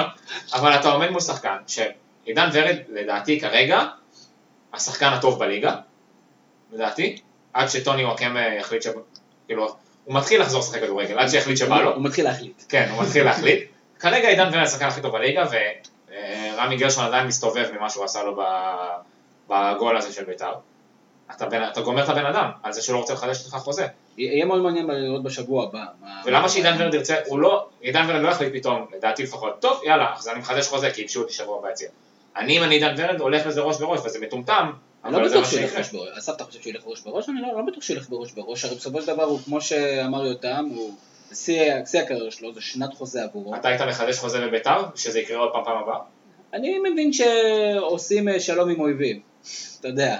בסופו של דבר, הוא כרגע זרק את הקלף שלו, הוא נתן לך איזה טיזר מסוים, בוא אני זרוק לך לספסל, אין לאלי טביב, לא באמת, אין לו באמת רצון לשלם לשחקן, לשלם לשחקן שניצח חצי שנה בחוץ, יכול להיות שהוא הולך על מהלך שהוא ימכור אותו בינואר, ואז זה יכול, זה יכול להיות סיטואציה, פחות הוא ירוויח מזה כסף, אני לא רואה, בטח עם הנציגות של הבינים, אני לא רואה את עידן ורד על החוש בראש פה, לדעתי הוא כן ימשיך שחק בביתר, אני חושב שעידן ורד טוב לו בביתר, זאת אומרת זה רק באמת עניין של כסף. אני חושב שזה גם בדיוק העניין, שדווקא ביתר ירושלים היא קבוצה עם כל כך הרבה אהבה סביבה, ועידן ורד הוא שחקן בית, אז לשים אותו ביציע, זה לשים אותו ממש בפינה ולהגיד, אמרת שלום עם אויבים, אני לא חושב שזה עובד ככה. אני חושב שדווקא שחקן שימשיך לשחק וימשיך ליהנות מהקהל, ולהבין שוואלה, הוא מצעיד קבוצה שאולי יכולה לעשות גם משהו, משהו יפה העונה, וזה מה שיחבר אותו למועדון, כי כסף כנראה שביתר לא הולכת להציע, ועדיין להמשיך להצליח כקבוצה. אז מה, תשים אותו ביציע, השחקן הכי טוב שלך, עזוב, אז הכי טוב בליגה. כנראה שתרד כאן מקומות בטבלה, כי עידן ורד, השחקן פחות או יותר היחיד בביתר שמוסר מסירות מפתח, ואנחנו רואים איך הוא מסבסב שבוע אחרי שבוע, פעם אחר פעם, את בלמי הליגה באותו תרגיל. אז מה עשית בכל הקשר הזה? מה שכן, דיברתי עם כמה אוהדי ביתר לפני שבאתי לפה, ואני באמת לא שמתי לב לזה בכלל, דיברו על זה שאבי נימני לפני חודש הפך להיות הסוכן של ורד, וזה מה שיצר את כל הסיפור. מה שמעניין, שאותה פרשה הייתה עם אייבינדר שנה שעברה, שאבי נימני התחיל לייצג אותו, ובאמת עבר בסופו של דבר להפועל באר שבע. אז השאלה היא באמת, עידן ורד הוא זה ש... השני, דן אייבינדר המשיך לשחק. נכון. זאת אומרת, אצילי יובש, אייבינדר המשיך לשחק. למה אתה הורס לי את הפאנץ'? אגב, אני אומר זה... עמית זנתי ומכבי חיפה, נימני הסוכן שלו באותו דבר בדיוק. נכון, ומה שרציתי להגיד רגע בהקשר הזה, זה לפעמים נראה לי שאולי אלי טביב, זה ספקולציות בלבד, כל כך נחווה מאבי נימני בסיבוב הקודם, לא יודע מה היה שם בחדרי חדרים, שאמר הפעם, אני קובע את הטון של כל המשא ומתן הזה, תעוף להציע. ואז זה יותר לגיטימי? מצד אחד, זה הקבוצה שלו, והוא כביכול יכול לעשות מה שהוא רוצה בה, אבל אני חושב שעידן ורד הוא שחקן שחי מאנרגיות, וחי מהקהל ומהמשחק. בעצם זה שאתה עושה את זה, אתה מחבא אותו, אתה מחבא את השחקן המפתח שלך, כשאתה כביכול רץ לעונה הכי טובה שלך מזה עשור, אתה פוגע בעצמך לדעתי בכל המישורים פה. וגם בקהל, זאת אומרת, עידן ורד שחקן שמאוד מחובר לקהל, פתיחת העונה הזאת היא לא נעלמת מעיניהם, שגם אוהדי בית"ר תמיד רואים את עצמם כ... אנחנו יכולים לקחת אליפות, אנחנו יכולים, גם אם, אתה יודע, בצורה קצת יותר, אולי קצת יותר, זה מתבטא פחות מאשר באוהדי מכבי חיפה, אבל גם כן מתבטא. רוני, לא נתן יכול לדבר עם מכבי תל אביב, אז כמה אתה מורשם מהתצוגה של מכבי תל אביב, או כמה אתה מודאג אם היית אוהד מכבי תל אביב, כלפי ההגנה הקטסטרופלית נגד אחת הקבוצות הכי גרועות בליגה, שיש לה רק ניצחון אחד, אתה רוצה להזכיר לי? בדרבי המפורסם של הצפון, בוא לא נשכח שגם פעמיים יוציא הטקו באותה קבוצה, כן? אחרי שבשני המשחקים יוביל עליהם. בגביעת אותו. כן. שרק, שם רק, קיום מפקיע רק שם. רק נגד הפועל עכו, רק בגביעת אותו. אבל לא נגד בופון. מה דוח המשחק מראה לך, ומה אתה יכול לספר לנו על מכבי תל אביב? אז קודם כל, לגבי מכבי תל אביב, אני חושב שהמשחק הזה הוא לא מדד לכלום, כי מכבי תל אביב הייתה בלי קשר אחורי. והיא יכולה להרשות לעצמה לשחק בלי קשר אחורי נגד עכו, אבל משחקים עם קבוצות, משחקים נגד קבוצות עם אמצע יותר חזק, אגב, נתניה, ראינו את זה בדיוק, ביתר ירושלים, הפועל באר שבע, יהיה לה הרבה הרבה הרבה יותר קשה, ואגב, דיברנו על חלון העברות, זה הדבר הראשון שהם חייבים לפתור בו, כלומר, בטוקיו מאחור, שהוא לא פיזי ולא בדיוק קשר אחורי וכל מיני... למה אתה מסתכל עליי ככה? לא, אני מנסה לחשוב, האם עד אז גולסה יחזור, כן, אבל אז תשאל את עצמך אם עד פברואר ייפצע שוב, כן? נכון, אבל רודריגז אני מקווה שישאר יותר זמן. כן. זאת אומרת, דעתי הפתרונות הם בספסל. נכון, אבל אתה יודע, בסוף מכבי תל אביב, תביא שחקנים מעולים ופציעים, אז אתה יודע, הוגו בהפועל באר שבע, אני לא זוכר שהוא נפצע, ההיעדרות היחידה שלו שהוא עשה להתחתן בגמר גביע, שבוע לפני גמר גביע. הוא פצוע עכשיו. נכון. אתה צודק, אתה צודק, אתה צודק, אבל עדיין שלוש וחצי, ארבע שנים בהפועל באר שבע, הוא משחק כמעט ללא פציעות, הייתה את ההיעדרות המוזרה הזאת עם החתונה, ונכון, במשחק האחרון, וקרמה איזה ביץ', המחליף שלו גם החזיק שתי דקות על המגרש ויצא. מה שכן טוב במכבי תל אביב, אמרתי רע, אני אגיד טוב, אחרי זה אני אגיד עוד פעם רע, מה שכן טוב במכבי תל אביב, שיש לה שני שחקנים של תכלס, אחד זה עומר אצילי, שכל פעם שהוא מקבל כדור הוא הולך קדימה, כלומר אין, אין, הוא, לא, הוא לא מכיר את החלק האחורי של המגרש, הוא לא יודע להסתכל לשם, כל המסירות שלו הולכות קדימה, בדיוק הפוך מרוב שחקני הליגה שלנו אגב, והכל אצלו תכלס, כלומר הכל לכיוון בווקטור לשער, ואני חושב שעצם זה שדסה, שאלוהים יודע מאיפה הביאו אותו, משחק בדיוק אותו דבר, או דסה, כן כן, כן. בדיוק אותו דבר, כמה מטרים מאחוריו, מאוד מאוד מחזק את הפעילות של מכבי תל אביב בצד הזה של המגרש, מה שמאוד משחרר את אתר מצד שני, ולדעתי זה יוצר למכבי תל אביב המון המון כלים בהתקפה, שיש לחץ גם מימין וגם משמאל. הדבר הרע, אם נחזור לרע, אני חושב שמכבי תל אביב בשני המשחקים האחרונים שהייתה לא רעה בכלל, היו שני שחקנים מאוד בולטים, אבי ריקן ואלירן אתר. שני השחקנים האלה לא בולטים גם רק בעשיים שלהם, אלא בעיקר בשפל שלהם, כי הם שחקנים שנעלמים תמיד להמון המון משחקים, ואני לא חושב שאלה שחקנים שהמכבי תל אביב צריכה לבנות את העונה שלה עליהם, היא עדיין צריכה יותר יציבות במערכים שלה, אגב גם בלקמן לא, לא כל כך יציב במשחקים שראינו אותו, המון המון עליות וירידות, ויחד עם זאת, עשרים ושבעה מצבים במשחק, למרות שזה נגד אקו, מכבי תל אביב שיחקה המון המון לעומק, לא ראיתי אותה משחקת ככה השנה, ובמשחקים המוקשים האלה שמכבי חיפה לא מצליחה לנצח אף פעם, הפועל באר שבע גם לפעמים נופלת, זה ישחק לטובתה, ודיברתי קודם על בבין, אני חושב שהבלם הזה שהגיע ככה בלי שאף אחד שם לב בסוף חלון העברות והיה קצת פתיחה בהתחלה, אני חושב שהשילוב שלו וטל בן חיים למרות השערים ולמרות ההופעה הפחות טובה בסוף הוא מאוד מאוד טוב, אני מאוד התרשמתי מזה שהוא כל פעם שהוא מניע כדור, ואגב אני לא אזכיר את שם הקבוצה, אבל יש את הקבוצות שמניעות בין הבעלמים כל הזמן ללעד הרחבה שלהן, הוא כל הזמן מניע כדור בחצי המגרש של היריבה, והוא עושה את זה לא רק נגד אקו, הוא עושה את זה לא מעט, אה, הוא, הוא, עולה, הוא עולה ולוחץ את הקשרים קדימה, אני חושב שזה מאוד עוזר למשחק התקפה של מכבי תל אביב, ואני חושב שהוא אחלה החתמה בינתיים. אני חושב שהוא מסכים איתך לגבי בבין, בכלל מכבי תל אביב אם תמשיך לשחק ככה נגד הקבוצות הקטנות, משמע, הרבה שחקנים למעלה, היה דקות שלמות שמכבי שיחקה, ממש חוץ מרייקוביץ', כולם היו בחצי המגרש של אקו, כשאקו עם הכדור. זאת אומרת, פריסה עם לחץ מאוד מאוד גבוה, של איזה ביטחון כזה, חטיפות מאוד מאוד מהירות, המון המון מצבים, אז זה אמור להספיק לרוב הקבוצות, חוץ מאלה שמהירות מדי בחלק הקדמי. יש לי שאלה אליך, ברשותך. בבקשה. מכבי תל אביב בעונה כזאת של עליות וירידות, אבל עדיין יש סגל מרשים, ג'ורדי סוף סוף על הקווים, רציתם את זה לא מעט זמן, שישת אלפים איש, שישת אלפים שבע מאות. אתה רוצה שאני אענה כאוהד מכבי תל אביב? כן, אתה היית במשחק? כן, אני חושב שזה אכזבה מאוד גדולה, אני בכלל חושב שבכלל כל ההתערבות של ארגון האוהדים, של הפנאטיקס, להעיר אתכם, ולמה אתם לובשים נעליים אדומות, וכל מיני טענות כאלה, זה לדעתי זה שיגעון גדלות מסוים, יש לארגון האוהדים בכלל, ולאוהדים הקפטן בפרט, יש דרך לגשת להנהלה, יש דרך להגיע לשחקנים בשקט, בלי פוסטים מיליטנטיים בפייסבוק, בלי מחאות של קהל, קהל צריך להיות עבור הקבוצה שלו, מכבי תל אביב לא במצב כזה קטסטרופה, בסדר, הפסידו שני משחקים, שיחקו לא טוב, מכבי תל אביב עם הרבה שחקנים פצועים, עם מאמן חדש, שמכירים אותו ותומכים בו, מכבי תל אביב השקיע גם השנה הרבה כסף, יש בעלים שמשקיע הרבה כסף, אני לא חושש לעתיד של מכבי תל אביב, לא חושש שהמצב הוא כל כך קיומי, וזה בסדר לעשות רעש קצת כקהל, ואתה יכול להביא את ה... להיות יצירתי במחאה שלך, תבוא למגרשים, לך תעודד את הקבוצה שלך. מה, מחרימו את המשחק ברמה רשמית? לא, זאת אומרת, לא עודדו. תראה, משחק ביום ראשון בנתניה בשעה שמונה בערב נגד הפועל אקו, אחרי הפסד לפועל באר שבע, כשיש לך ביום חמישי את הסתנה, וכנראה יש כבר ראית עשרים ומשהו משחקים השנה במוקדמות של המוקדמות של המוקדמות, זה לא דבר הכי כיף בעולם, גם אני הגעתי עם איזה פגישה ברגע האחרון, איחרתי בעשר דקות, זה לא הכי כיף, אבל כן, לא תעודת כבוד גדולה לקהל של מכבי תל אביב. יותם, אתה רוצה לסכם לנו מכבי תל אביב? אני מאמין שמכבי תל אביב יגיעו לאיזון הזה, רק אם באמת כמו שאני אומר יביאו קשר אחורי.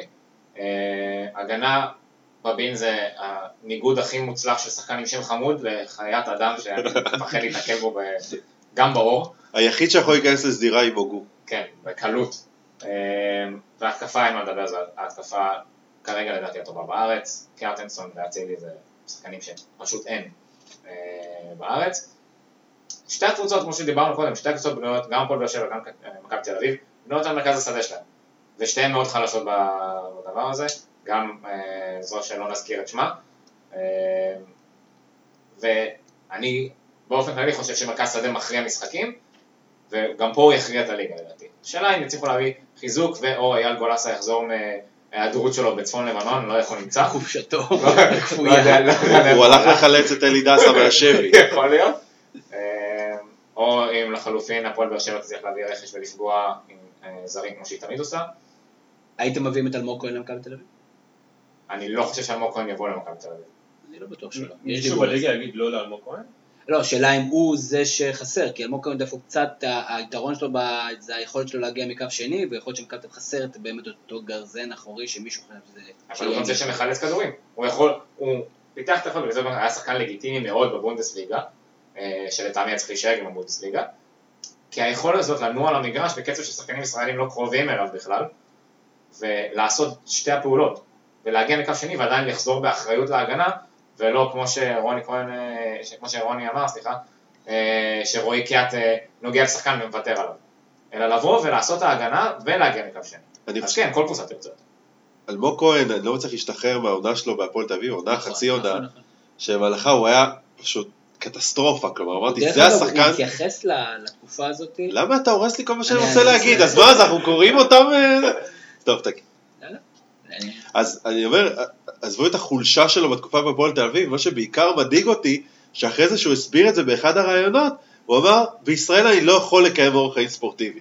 כלומר, ההבדל בין אלמוג כהן של ישראל לאלמוג כהן של אה, אה, גרמניה, שבישראל לוקחים אותו, החברים לוקחים אותו לפאבים בערב, והוא לא מצליח, בגלל זה הוא נחשב בפועל תל אביב. עכשיו, אני מקווה מאוד בשבילו שהוא יתבגר, וזה הדרך היחידה שלו באמת אה, להיות שחקן לגיטימי בליגה הזאת, אבל בגלל כל הדברים האלה, שזה הדברים מרכזיים שאני זוכר מאלמוג כהן, למרות שהמלך השערים של הקבוצה שלו בשנה שעברה, זה, זה, זה כוכבית מבחינתי. יצאת מזה, הקבוצה שלו, כי זה אחד... אינגלוש תצת. קלאוס. טוב, אז אנחנו פחות או יותר חתמנו את הפרק הזה. שחקן המחזור, אם אנחנו מסכמים, נתחיל ממך, יותם. אני מאמין זה טוני וואקמה, לא בגלל מה שהוא עשה, אלא בגלל מה שזה מסמן לעתיד, שיכול לקרות, כי אם טוני וואקמה יתעורר, זה יישאר פה גם אחרי ינואר, כאילו זה נגמר, אפשר לזכור את זה, אפשר לקפל את הבאסטה. אסף? אני לוקח דווקא מישהו מהפועל חיפה, כי לדעתי הניצחון שלהם, שבו זה שממשיכים ברצף שלהם, מראה על משהו קצת בוגר, שלא ראינו תמיד, אולי אלי פל קוצ'נקו על הגול מאוד יפה, שגם מתחיל להראות יכולת טובה, משנה שהם רואות פוטנציאל. רוסלן ברסקי שער בבישול. גם. בהחלט מעמד אפשרי. רוני? אני הולך להתקלח אחרי שאני אגיד את זה. אלירן עטר. איזה חגיגות יש פה. א', לא התייחסו לזה. הבאדם מאיפה מביא את הבעיטות החופשיות האלה פתאום? וואו. הוא לקח את כל הבעיטות החופשיות מכבי חיפה שנים. הוא החליף פנים. וההגנה והאכפתיות והאופן שהוא משחק, הוא נתן כל גול ב... תקשיב, מכבי תל אביב הוא לא שחקן של מכבי חיפה, וזה מעצבן אותי. מה שאני תולה בו תקוות זה שגם מכבי חיפה לקחת תקופה ואז נפל, אז שיהיה לכם בהצלחה. היה תישאר על הפה, מה שנקרא. כמובן שכל השמות שאמרתם אני מסכים איתם, אני רק אגיד שם אחד שהוא יותר בגלל מה שהוא מסמל, וזה אור דסה, שאני אחבר את זה עם המשחק שלו בגביע הטוטו, אני דסה לא יותר מדי, הוא גם מספיק כבר למתוח את שרי הראשי ולהיעדר, ואני לא הבנתי למה אני ממשיך לשחק, כי די, המשחק גם הוא ילד, הוא שלושה משחק, אבל כיף לראות כמו שאמרת מקודם, ילד שרץ קדימה, משחק קדימה, הכל בנגיעה, יש לו יסודות כדורגל טובים, והוא גם מזכיר לי את זה שצריך לשים את הפרצוף שלו על קרטון חלב, אח שלו, שנעלם, אז אתה יודע, זה לפחות המעט, מי ששאשכרה רץ קדימה ויודע מה נושאים בכדור, זה הפרק ליגת העל שלנו, ואנחנו בספיישל מיוחד לבחירת מאמן נבחרת ישראל בכדורגל, אלישה לוי באופן רשמי, נסיים לו החוזה, ואנחנו אמרנו לעצמנו, כן, אני הייתי בשוק, לא הייתי מאמין, אני הייתי בשוק, וחשבתי שהדס גרינברג צריכה לבשר לו את זה, בסוף זה לא קרה, ומה שהחלטנו לעשות, קודם כל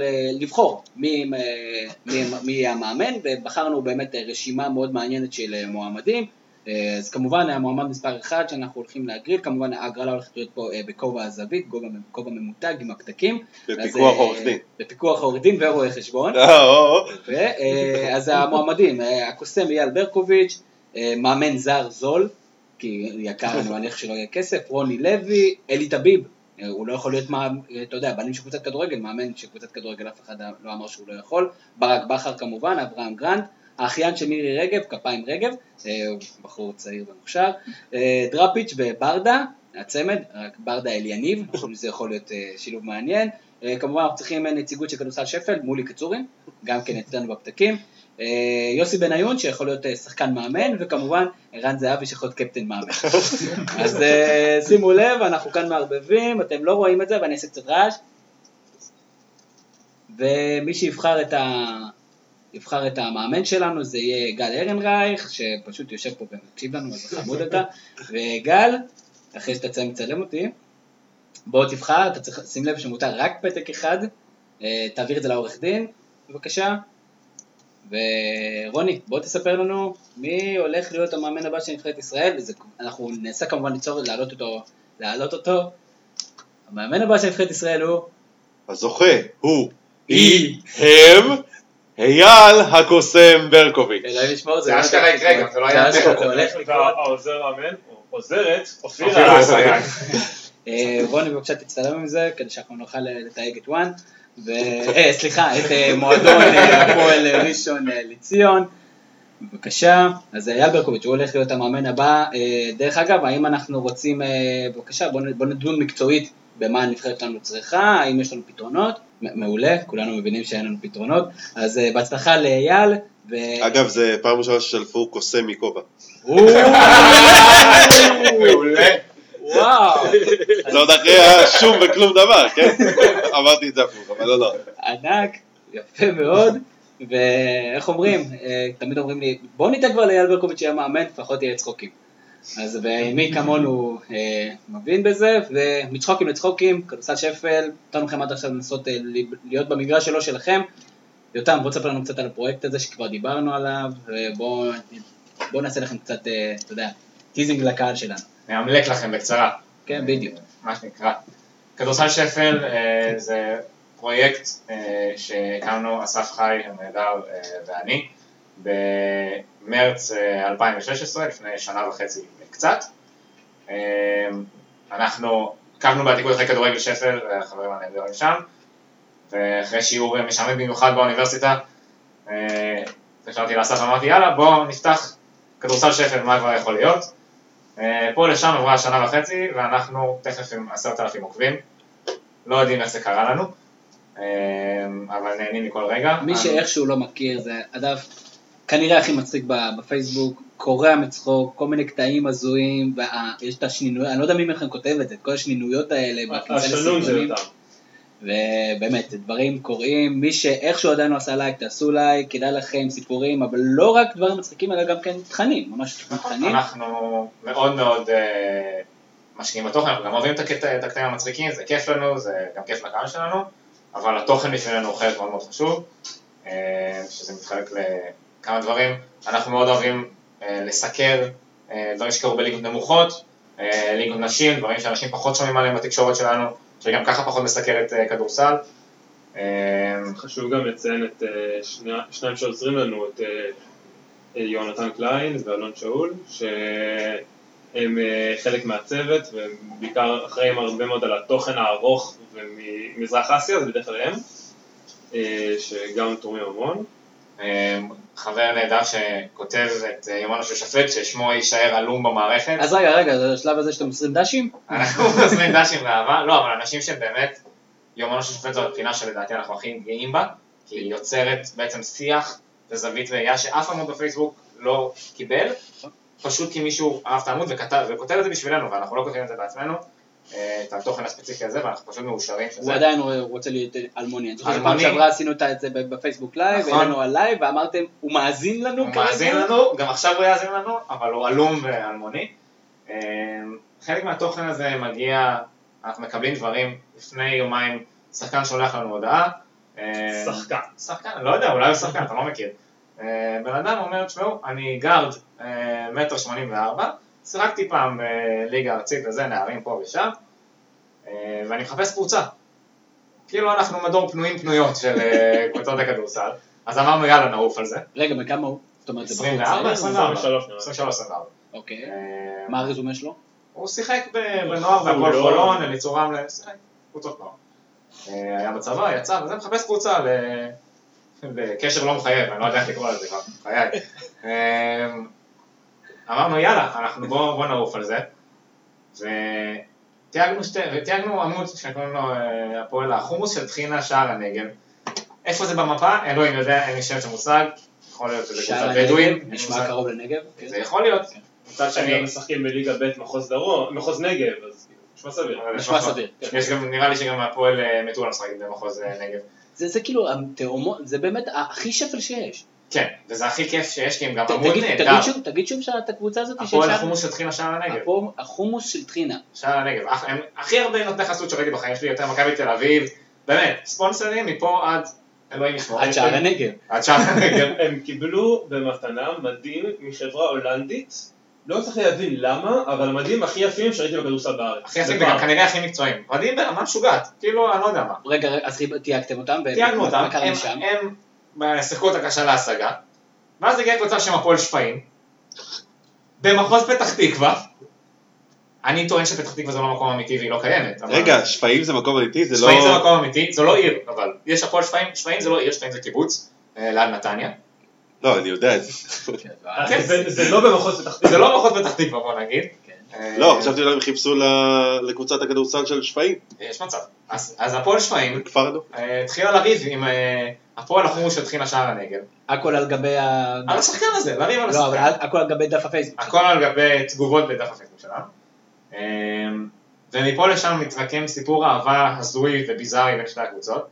ואנחנו מאוד מעוניינים, אסף ואני ויונתן ואלון, מאוד מאוד רוצים לייצר משחק ידידות בין שתי הקבוצות האלה. אני לא בטוח שיהיה ידידות. יכול להיות שלא יהיה ידידות, יכול להיות שזה... אולי נבין אותו שופט לשפוט, לא חושב כזה. אבל... עם הסליחה. ואז להיחשף עכשיו. לא, זה יכול לתשטש את הפנים, כמו זה, ערוץ עשה שידור בכאן. לא הבאתי, יהיה את המשחק, והוא פשוט ירוץ ותשטשו אותו. לא, הוא ירוץ עם שלט של פיקסלים, לידו, על הפנים. לא, יהיה שופט וידאו. יכול להיות. אבל בן אדם, ואנחנו רוצים להרגיל בהם משחק ידידות, כי כמעט שם סיפור אהבה הזוי, שם מחמאות הדדיות, זה כאילו הבטחות לחומוס וקבאבים, הזיות. גם אתר ספסל כבר נרתם לאירוע, ומה שיעביר את זה בלייב. אנחנו, אנחנו באמת מאוד רוצים לעשות את זה. אם, אם מישהו מהשומע שלנו רוצה לעזור לנו, לתמוך בנו, אנחנו שוקלים לפתוח לזה איזה הדסטארט ולעוף על זה, אנחנו מאוד רוצים לייצר את המשחק הזה. אנחנו מוכנים לבוא. אתם, אתם באים, לא שאלנו. אנחנו שאלנו אותם בעמוד, אם צריך דרכונים להגיע לשער הנגב. לא אמרו לנו, שזה חשוב. אנחנו אמרו שסדרו לנו אישור וי איי פי בלי דרכון. אה, רואה, זה צריך להוציא ויזה. ליווי גבל. ליווי קבט. דרך אגב, מה החתן, או לא יודע, חיכה לו. נעלמו עקבותיו, אני לא יודע, נעלמו עקבותיו. לא שאני לא קיבלתי אותם. תרגעו אותו בפוסט, אבל הוא לא כתב פוסט. נפחד שקליבלנד החתימו אותו, לא יודע, מה קרה שם. חסר למרכז. כן, זה חסר למישהו גל. תנו לי עוד סיפור מגניב. האמת שאנחנו משתדלים לעקוב אחרי כל הליגיונרים בכדורסל, זה משהו שמשום מה נעלם מהמפה. יש דבר כזה? מסתבר שכן, יש כמה, מעבר לקספי ודויד בלאט ו... זה תמיד מרגיש כמו גלות, נכון? לא כמו הליגיונר. זה כמו הליגיונרים בבלגיה ואלה שהולכים לקפריסין. כאילו שהולכים לקפריסין, יאללה, תעביר את הזמן, עוד מעט ג'ורדי יקרא לכם. חכה למקומות. אז בוא נגיד שיש לנו שלושה ליגיונרים בליגה הרומנית, שרמי אדר, שכולנו מכירים. איזה קבוצה מאמן? קריוקה, קריוקה, משהו כזה, שאצלו גם משחק מקסים קיקוס, מקסים קיקוס, אמיר, ובאופן מפתיע רמי לא נותן לו דקות, זה לא בסדר, רמי לא נותן דקות לישראלים, גל מקל מתפוצץ מצחוק בבית עכשיו, זה קצת כמו טל בן חיים ואברהם בצ'לסי, נכון? אנחנו צריכים חייבים להעביר את זה לעולם, לשייך את הספורט המוזר עם הדשא, מי זה קיקוס? אנחנו לא יודעים, שלושות התוצרים, יכול להיות, למה הזכרת אותו? הוא שחקן, הוא שחקן כדורסל. הוא שחק בגליל. כן, שחק בגליל. נחח בגליל. הוא ישראלי? כן, כן, מקסים קיקוס. אז אם אתה... אתה אומר לי כאילו קוראים לו איציק כהן. אז אם אתה עושה עוד ישראלי שמשחק בליגה הרומנית, אנחנו נפנה אותך לאלון זוננפלד, שחקן ליגה ארצית, ליגה א', לא מהטובים. האמת שהשם הזה מוכר לי. גם לי. אתם לבד. אולי, אולי, הוא משחק בטימבט עם משוערה, בליגה הרומנית. היינו במשחק שלו ביחד, לא? וכשאני משחק, אני אומר שהוא קיבל שלשום, בפעם הראשונה דקות העונה, שתי דקות, ו-שמונה עשרה שעות לאחר מכן, הוא שיחק בקבוצת המילואים בליגה השנייה גם, ושם כבר קלה חמש עשרה נקודות. שולט ביד רמה בליגת המילואים. כן, יש לו כרטיס כפול. נכון. לליגת המילואים. בוא נתקדם עם השמות, אני לא בטוח שאני... יובל נעימי, בליגה השנייה באיטליה. ליגה שנייה באיטליה? ליגה שנייה באיטליה, כבר היה בליגה שנייה באיטליה. זה לא קצת אכזבה. חזר לנס ציונה, ונצחה שוב באיטליה. מה זה קצת אכזבה? זה השחקן שהמקבילה שלו זה ריביון, אני לא כאילו, אשל, לא יודע, השחקן שהוא מעדן חלב. אה, ריביון. מזעזע. קצת יש קבוצה כזאת בליגה שנייה. התפעשתי לישון. לא, האמת שהוא אבל עושה הפרעה נהדרת, עם עשרים נקודה חמש ריבאונד וחמישה אסיסטים, וניצחון. בליגה השנייה באיטליה. כמה היא איכותית? חלק מהקבוצות שהן יותר איכותיות מהקבוצות שנמצאות אצלנו בליגה הראשונה. אוקיי. אם אתם רוצים קבוצות הזויות, אנטון שוטבין בליגה הצ'כית. אנטון שוטבין זה שחקן שאנחנו הכי אוהבים בעולם. כן. שהוא ביכולת לא טובה, עונה. רגע, תסביר לי למה יש לך עיניים כאלה מלא תשוקה. השחקן, היה לו עונה נהדרת בסלובקיה. סלובקיה, תודה. עונה נהדרת שם, שם באמת נהדרת. חמישיית הזרים, שחקן השישי, היה... הגיע למכבי חיפה וראה שלושים שניות. ככה זה מכבי חיפה. לא, זה לא העלה אותו. יש בזה משהו. הגיע שלושים שניות, אבל הסכים להצטלם עם הסטיקה שלנו ונהנה. בגלל זה אתם הולכים. הוא עוקב הדוק שלנו, האמת שהוא באמת עוקב. אתמול הוא עידן ורד שלהם. הוא עידן ורד שלהם. אתמול הוא שיחק עם קבוצה בשם אוסטי מקף. נד מקף לבם. אני מצטער אם אני מבטא את זה נכון, אבל... תגיד איזה שלוש פעם ברצף. זה כמו שמלמדים מישהו שפה חדשה, אז מחלקים את המילה לשלוש. תגיד אוסטי נד לבן. תגיד במילה אחת, ברור. בלי סודות, בלי סודות. אז יש לי עוד כמה ליגיונים שרוצה להגיד בהם. כמה יש סך הכל? הרבה. מאחד עד עשר מלנת אלפים. הוא בעצם אמר לי, אל תפריע לי כרגע. אם יש לנו את אורן עמיאל שהחליף לנו גינזבורג כמאמן נימבורג, יש לנו את תומר לוינסון בליגה הקרואטית והליגה שהיא דומה לליגה הבלקנית, אלטון קזרנובסקי שפצוע העונה ולא שחק הרבה, כמה מיני במכללות, מי יש לנו במכללות? ניגו קלושוב. ניגו קלושוב באמת שחקן באמת טוב, עבר עכשיו ממכללה קטנה יחסית, מרייס עבר למכללה פלורידה, מכללה גדולה בקורסה מכללות, ומשחק, כן, קבל דקות, משחק. מכללות מתחיל עכשיו. כן. יש לנו את הבן של אופר פליישר שמשחק בהוואי. בהוואי, נכון, עידן פליישר, עידו פליישר, משהו כזה. מה הגובה שלו? מלא. ואם אתה שואל, אם אתה שואל, סנטימטרים על סנטימטרים על סנטימטרים. מלא גובה. איך אני אוהב את כל המידע האמפירי שנותנים. שלא תדע. והוא גם לא קולע טוב מהעונשין. בכלל, מפתיע. אבל יש לנו את הליגיונר הכי טוב. אם אנחנו מדברים לישראלים במכללות, אני רוצה להכיר לך את פרדי גולדשטיין. הוא היה יהודי, גם נולד בהוואי. עדיין יהודי, נראה לי שעדיין יהודי. אני לא רוצה להתחייב. אני לא בטוח, כי בדקתי עליו היום, הוא כבר שנה את השם שלו, פרדריק ג'ונס. אוקיי, יכול להיות שלא יהודי. אז לא בטוח לגבי זה. הוא נולד וגדל בהוואי. ב-אלפיים וארבע עשרה דיברו עליו כשחקן שיכול להגיע למכבי תל אביב. הוא אפילו נרשם לדראפט ב-אלפיים ושלוש עשרה של N B A. אני אתן לך טיזר, הוא לא נבחר. טיזר קצר. הוא נרשם לאחד הקלעים הגדולים במכללת סאות' אלבמה. אמרו שיש לו יד יותר טובה מיבזורי, השוואה מדהימה. שיבזורי שחק כדורסל? כן. אז מה קרה איתו היום? זה היה ב-אלפיים וארבע עשרה שהוא היה בדראפט. מה איתו היום? הוא חתם בהפועל כפר סבא בליגה הלאומית, שוחרר לפני תחילת העונה, ואני אתן לך לנחש לאיזה ליגה הוא עבר. הלבנונית. קרוב, ליגה תאילנדית. ליגה תאילנדית. שאנחנו לא יודענו שיש שם ליגה, היא מתרחשת במשך חודשיים. אנחנו ידענו, אברהם כאן זכה שם בגביע. הוא הגיע רק לגמר אבל, נכון? הוא כאילו מונה לפני הגמר. כן, נכון, נכון, נכון. הוא מונה לגמר, וידוע כרקורד מצוין של גמרים, באופן כללי לאברהם כאן.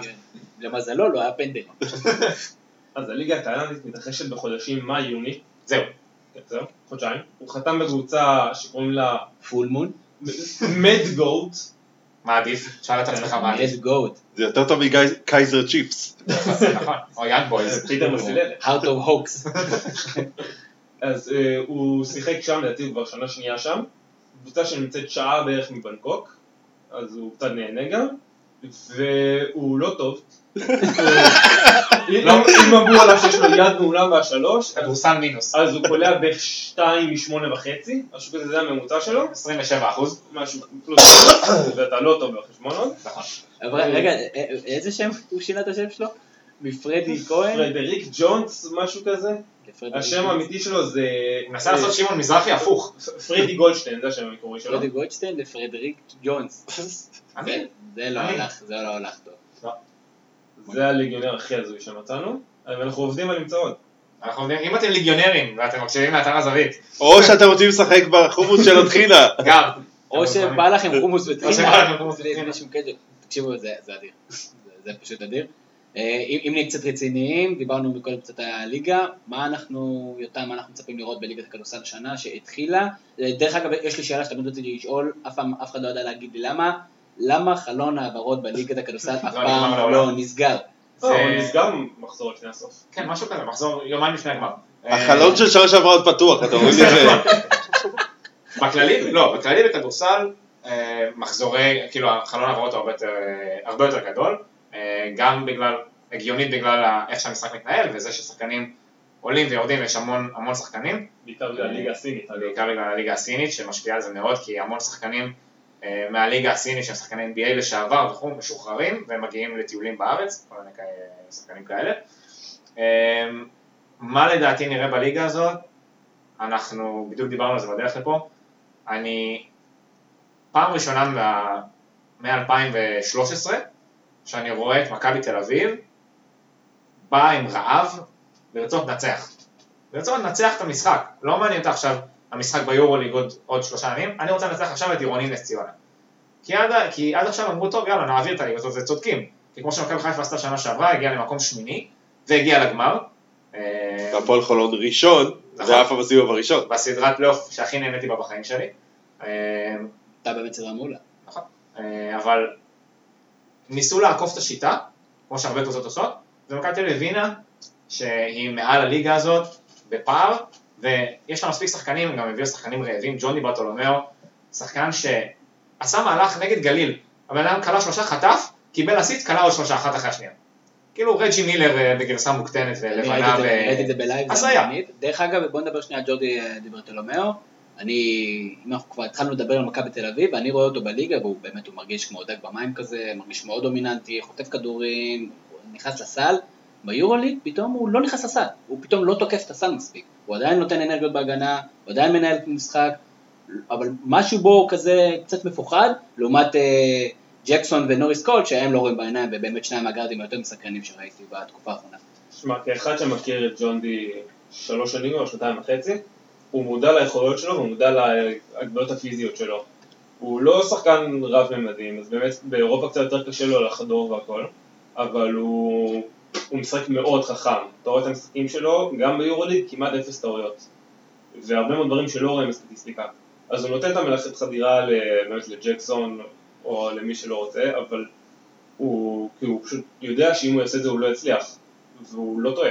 הוא גם שחקן שרואים בסטטיסטיקה שלו, על הפלוס מינוס, אתה לא תראה את זה לפעמים במספר נקודות ענק והליכות לקו, אבל אתה רואה את הפלוס מינוס שלו מהגבוהים בקבוצה בכל משחק. אז הוא החתמה טובה. הוא החתמה נהדרת, בגלל שהם גם בנו שחקנים לליגה, והם יודעים, הם הגיעו להבנה שלא מספיק לבנות קבוצת יורוליג, עם שנים עשר שחקני יורוליג, כמו שפדרמן קרא לזה, שלא, אין להם חשק לשחק פה בליגה בכלל. וג'ונדי רוצה, רוצה לנצח, תמיד, בכל משחק. מה, מה עוד החתמה טובה של מכבי תל אביב? מייקל רול, שחקן נהדר, באמת, שחקן מאוד חכם, מאוד חכם, ואני לא ראיתי אותו הרבה לפני זה, ואנחנו אנחנו קפצנו לגביע ווינר לכיף שלנו, כי אנחנו אנשים בלי חיים או משהו לעשות, ואנחנו לראות מכבי תל אביב נגד ראשון לציון, והוא הדהים אותי, שחקן חכם ברמות היסטריות עם כלייה מהטובות בארץ. תזכיר לי ג'ו אינגלס קצת בחוכמה. קצת, אבל פחות עצלן, מרגישתי שהוא פחות עצלן מג'ו אינגלס, שעכשיו עושה חייל ב-אן בי איי, אז אכלתי זה, אבל מה שבעיניי ההחתמה החתמה שלהם, זה ההחתמה שהם לא החתימו. זה הם לא הביאו לאיתי סגל וליובל זוסמן שלושה שחקנים על העמדה, אלא יובל זוסמן יקבל דקות בליגה הזאת, הוא שחקן מדהים, ואיתי סגל גם. יכול להיות שבחיית קליעה הוא הקלעי טוב ביותר של מכבי תל אביב. חוץ ממייקל רול, כן. וג'ון ברטולומיאו במהלכים שהוא קבל את הכדור בקאץ' אנד שוט, כי הוא קלעי באמת. אבסולוטי, אבל יובל טוסמן זה שחקן שאני אני שמח שיוצא לי לראות, כי אני לא חושב שראיתי שחקן כזה כבר המון שנים. אני גם שמח שקאטה שמאמן לנבחרת, הוא גם ייתן לו את המושכות, אני מאמין כבר בגיל צעיר. נכון, בקמפיין הבא, אחרי הקמפיין מוקדמות הזה, בקמפיין הבא, זה עדיין יובל טוסמן בנבחרת הבוגרת. אם הוא ימשיך לקבל דקות משמעותיות בליגה, במכבי, אין שום סיבה בעולם. לדעתי על הקמפיין הבא כבר לא יהיה בליגה הזאת. אני, אני חושב, תפו, תפו, תפו, שהוא יכול להגיע ל-אן בי איי. רק מאיך שהוא משחק את המשחק וגם היכולות הפיזיות שלו, מעניין ידיים ארוכות שאין לישראלים, בדרך כלל הישראלי היחידי שיש לו ידיים כאלה ארוכות זה רוני כהן, שבדיוק מחליף כיפים עם סטף קרי בגונדנטר. אם אנחנו מדברים על, אתה יודע, אני משחק מדי פעם בפלייסטיישן, אני משחק ב-טו קיי חמש עשרה, והמחליף של סטף קרי שלי שם הוא נוריס קול, ושם הוא מעולה, ואיך אתה אומר את הפתיחה שלו בינתיים? מדהים, כאילו שחקן שאתה רואה אותו בארץ, אתה אומר למה הוא משחק במגרש בנס ציונה ולא בגרדן?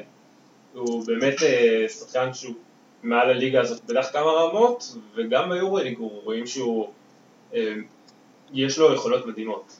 השאלה גם איך השילוב שלו של ג'קסון יעבוד במהלך העונה, זה משהו שהוא מאוד חשוב ואני בטוח שהמסלחיה עובד על זה, אבל באמת שהוא יכול להוביל את מכבי תל אביב ובאימון כבאים.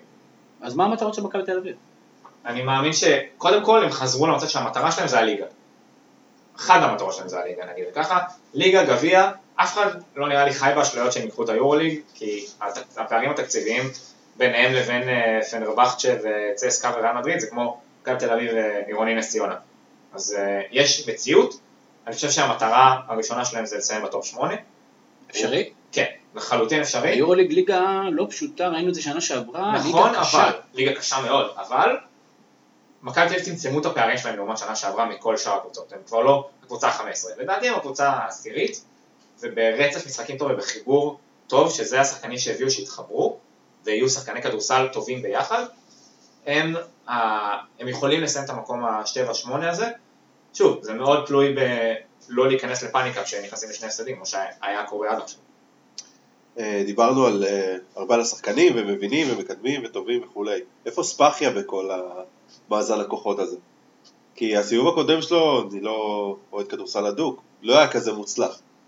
נכון, בגלל שהסיבוב הקודם שלו היה כשהוא היה מאמן יחסית צעיר, ורואים אספחיה גם חיצונית, אבל רואים על הבנה שהוא התבגר, הוא גם, מי מכבי תל אביב? אתה מדבר פה עם בן אדם שמתקרב לזה. אבל לא, רואים עליו שהוא התבגר, ורואים שהוא, בניגוד למאמנים שעבר של מכבי תל אביב, ז'אטה בא, קציקריס, לא קציקריס, סליחה, ברגת כיס, לא מעביר את הפאניקה הזאת שיש ברעיונות, אחרי כל רעיון היית שומע מהמאמנים של מכבי תל אביב, מסיעים כמו גיא לוזון ביום, ביום רגיל כשהוא קם בבוקר.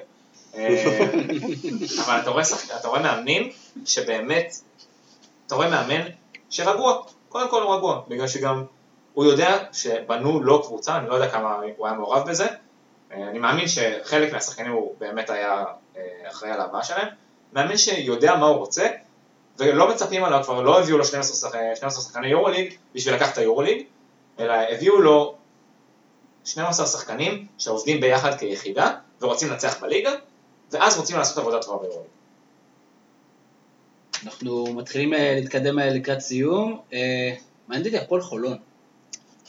אני הייתי מנומס, אמרתי צריכים לסיים, אז אני לא אשאל. נכון, אבל זה מאוד מעניין, יש הפרויקט מאוד מעניין, פתחו את הליגה בצורה לא טובה, אסף, זה הולך להתחבר או שלא בטוח שדן שמיר הצליח להזיז את האונייה הזאת כמו שצריך? אני חושב שלא טובה זה אנדרסטייטמנט, גם באירופה לא הולך להם, אבל אם יש מאמן למשימה הזאת, זה דווקא דן שמיר, שהוא גם מאמן ששחקנים מאוד מאוד מעריכים, יש לו כדורסל אולי הכי טוב בארץ, וכל עוד הקהל בחולון ניתן להם את השקט, והקהל בחולון זה חד פקטור, הם יכולים לחזור את זה, וגם עכשיו הם התחילו לראות קצת יותר טוב. הם באמת בנו שם קבוצה מאוד מסקרנת, ובמונחים של הליגה קבוצה מאוד מאוד חזקה, אז כל עוד נותנים לדן שמר את השקט והביטחון, הגיבוי כמו שאומרים, לדעתי הוא בדיוק המאמן למשימה. מדהים, אז אנחנו נחזיק קצבאות לפועל חולון, עוד רצינו לדבר על מיליון דברים, אז פשוט נאלץ להזמין אתכם שוב. שאלת הבונוס, אנחנו לא נתיר אתכם ללא שאלת הבונוס, וכרגע אני רואה כולם כאן מתחילים להזיע, מה הולך לשאול אותנו, מה הולך לשאול אותנו. כמו ספחיה בקדנציה הקודמת. כמו גיא לוזון, כמו גיא לוזון, יום רגיל. עבודה יפה. ומעניינתי, האם יותם קליבלנד השנה הולכת לאבד את כתר המזרח, או שאנחנו מגזימים, כשלברון ירצה, אז לברון ינצל. כתר המזרח זה לא שיר של מרגו, לא משהו. אה, לא, כן. זה גם לדעתי חברת... לא, זה כותל המזרח. יש כזה ששמר מאוד של כתר המזרח. אני חושב שזה אביב אבידן. זה יכול להיות. האמת שבדיוק נפלת עליהם שאלה שדיברנו עליה היום. אני חושב שלאבד את כתר המזרח, לא, כי פשוט לא אכפת להם. כי יגיע ינואר, ואז לברון והחברים ואיזה אטום סכזו, ולברון מחבר החליטו טוב, יאללה בואו נלחץ על הגז.